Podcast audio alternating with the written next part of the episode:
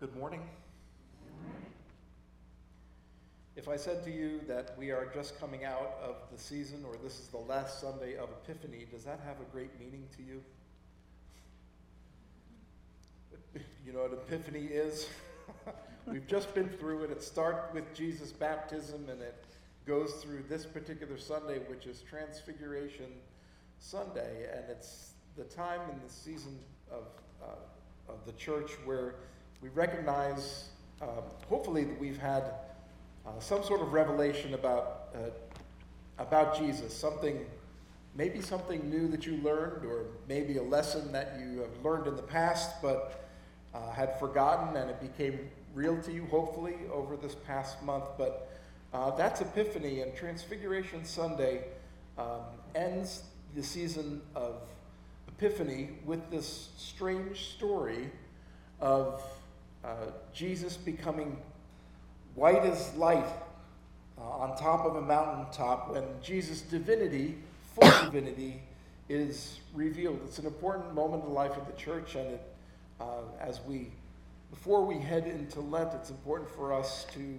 understand um, who Jesus is and why it's so important for us to recognize uh, transfiguration. It's what I hope to do for you uh, this morning. But it's, what a strange event this was. Three, uh, three disciples uh, head up to a mountaintop, and Jesus' likeness is changed into bright white light, and they hear a voice from God. It's, uh, it's a strange moment, but one I'm sure that was very encouraging to them and prepared them for the journey that is ahead of them. And uh, I think it's a gift. I think it was a gift to Peter, James, and John. I also think transfiguration can be a gift uh, to us as well as we think about this story and what kind of encouragement it gives to us as we transition from Epiphany uh, into Lent.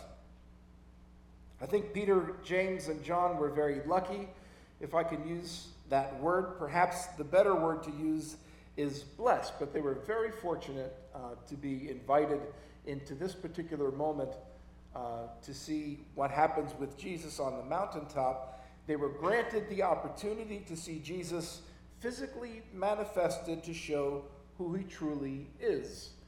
And who is Jesus? Well, Jesus is God from God, light from light, true God from true God. And you may recall those words. Those are words out of the Nicene Creed upon which some of our faith is built, but Jesus is truly God. That's what we recognize theologically on Transfiguration Sunday. But if there was any if there was ever any doubt of who he is, they were all laid to rest for those three disciples on top of the mountain. If there was ever any question of who they were following, they got their answer. They got a glimpse of God's Son in all of his glory and a glimpse into the future. It's a miraculous event, to be sure, hard to try to define it. I, Pastor Nancy uh, tried to figure out a way to explain the transfiguration to the kids this morning. I don't know how they got it. Um, I don't know how some of us even get it. What a strange event that it is. But by God's grace, these three disciples were allowed to witness it, and it must have felt as though they were very blessed to have had the opportunity to do so. Have you ever had a moment like that?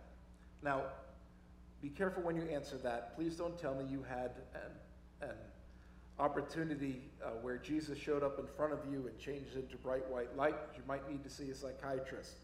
Uh, I think this is a once in a one-time event, uh, but nonetheless, nevertheless, it's a time when it was very clear that Jesus revealed himself to you. Have you ever had one of those times when somehow it just became clear to you, it was just a gift just to you, that maybe God wanted you to know, or uh, a realization of something that was only for you.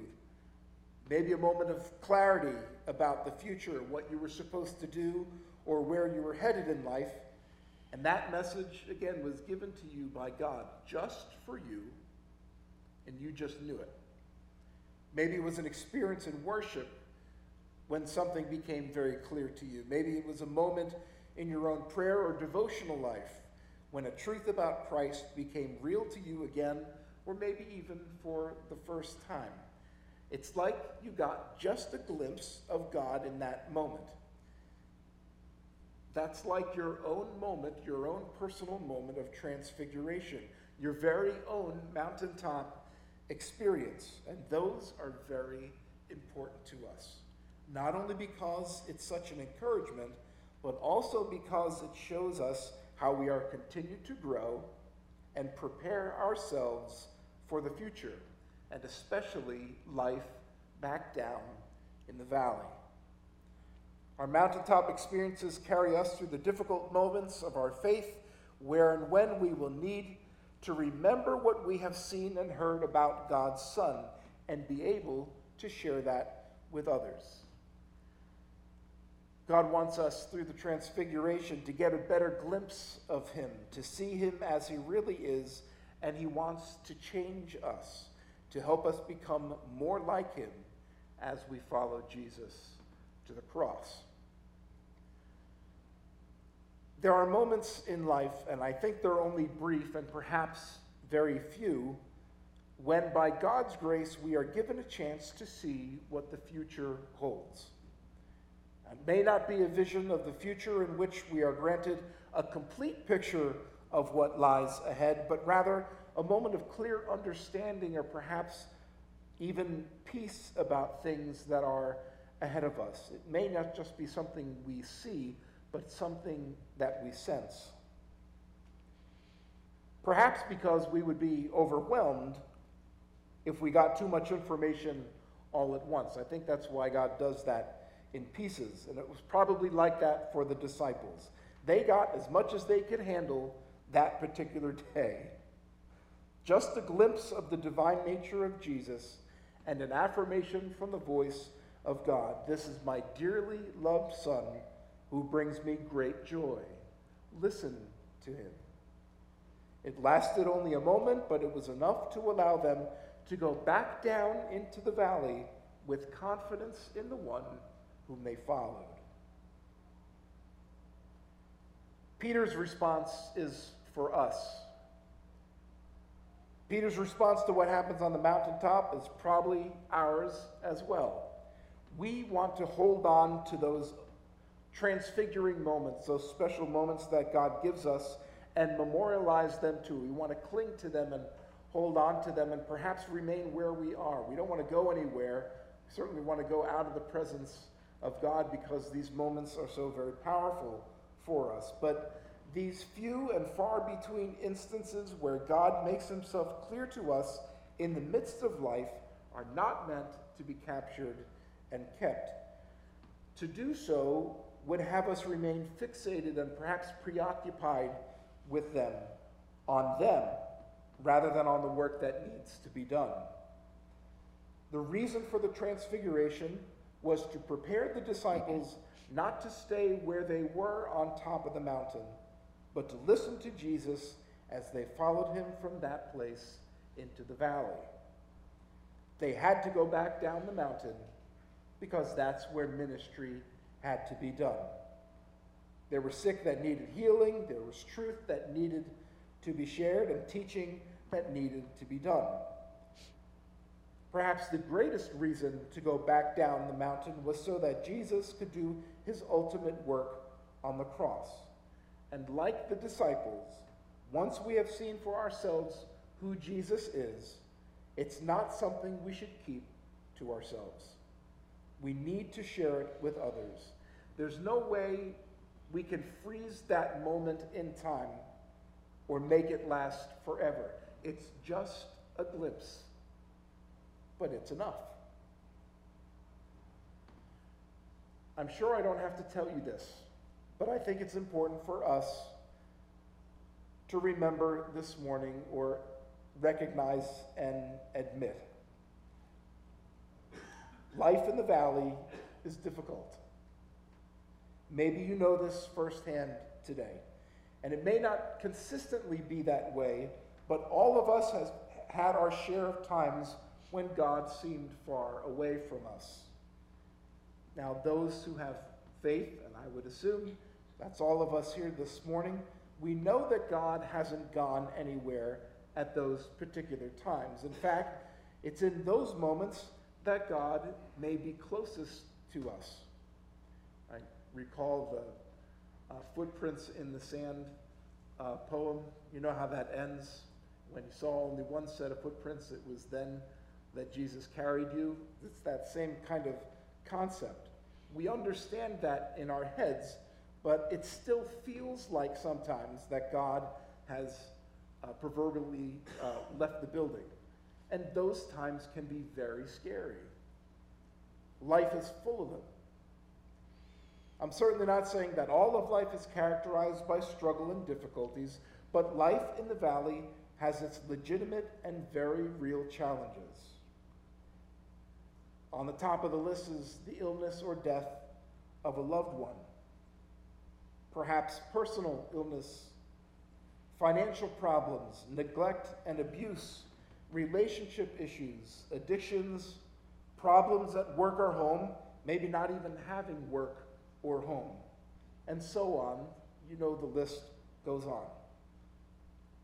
But then we also, in addition to all those stressors and things and uh, problems of life, we turn on the news and we hear, perhaps like we did the past couple of weeks, about horrible tragedies and massive loss of life due to earthquakes, and we hear yet of another school shooting, shooting at college, and so much more than that. You know, sometimes you just have to turn off the news, uh, or it will drag you down. My point is not to be overly negative about things, and I'm not trying to ruin your morning, but you and I need to recognize and admit that life is sometimes hard. And even though it may not be hard for you right now, I bet it is for somebody else. It doesn't help to deny it. The valley is real. But, brothers and sisters, so is the mountaintop. The message of transfiguration beyond the truth that Jesus is God's Son and fully God in the flesh is that in the midst of our valley experiences, the gift of a glimpse of God provides something we know as hope. And I've already said it may just be a glimpse, but it's enough. A little bit of hope goes a long way. The valley may be challenging, but God is in the midst of it. Through Jesus, God has overcome.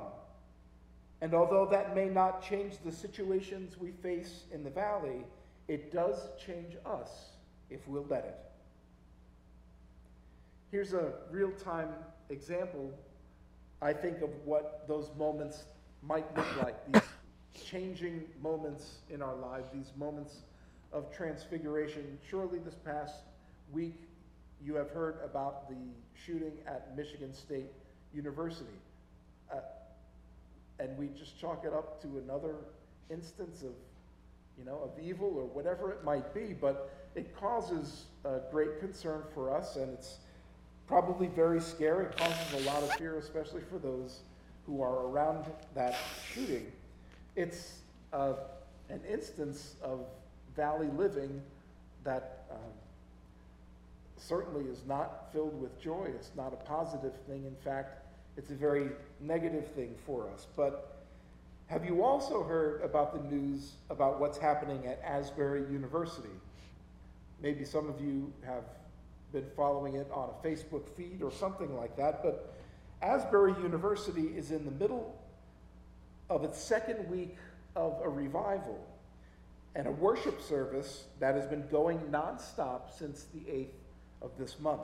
And people are coming from all over and waiting in lines for the opportunity to go in and be part of this worship service, to be part of this revival. And uh, there are countless others who are being pulled in. They just feel called to be a part of this event. Uh, uh, and they're perhaps not even joining in worship, but they feel called to do something about it. I heard recently that uh, there was a, a gentleman with a food truck who felt called that they just needed to show up and be there for all of these people who are waiting in lines and worshiping for this amount of time. And, and you know he felt called that people simply needed to eat and he was going to be part of that. All of these instances i think I can't help but think that they are uh, transfiguring moments in the life of that particular college and all who are attached to this particular event. I think it's one of those ways, one of those examples where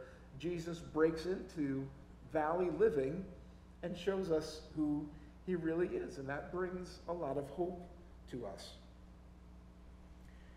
Perhaps, maybe in a more uh, general sense, maybe another example might be that in the midst of uh, some kind of pain you might be experiencing now, that God has revealed himself through a close friend who has come to walk beside you. Maybe that's how God is breaking into your valley living right now. Maybe it's a word of encouragement through Scripture or an unexplainable sense that everything is going to be okay in spite of the challenges ahead. Hope comes in lots of ways changing us, if not changing our circumstances. The three disciples who witnessed the transfiguration of Jesus were given what they needed in order to follow Jesus into the valley. It didn't change the situation, it didn't change the fact that Jesus uh, was going to go down the mountain and his journey would end on a cross. But it did change something in those three disciples. It gave them the reassurance that God's plan was in place. And although they might not have recognized it at the time, all Jesus would suffer and endure in the valley would be according to that plan.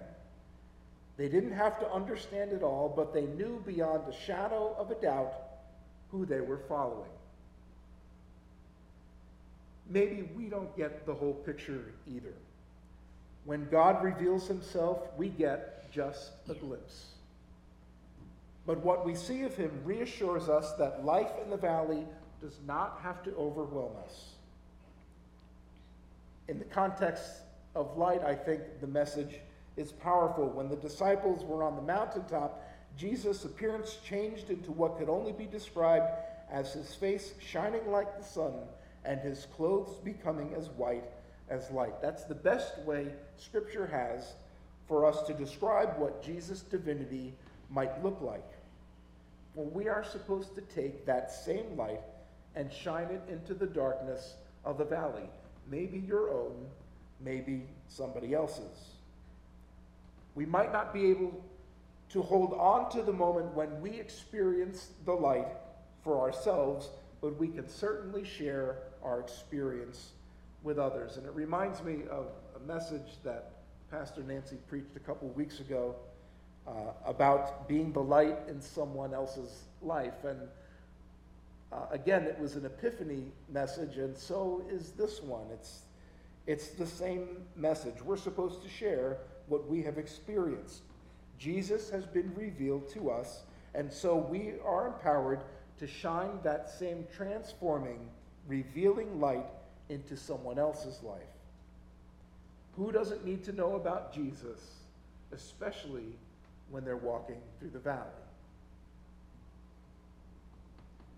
Lent is almost here. We'll start in just a few days. And as Christians, we recognize it as a journey that ends up with the message of Good Friday. Not a good message, we know.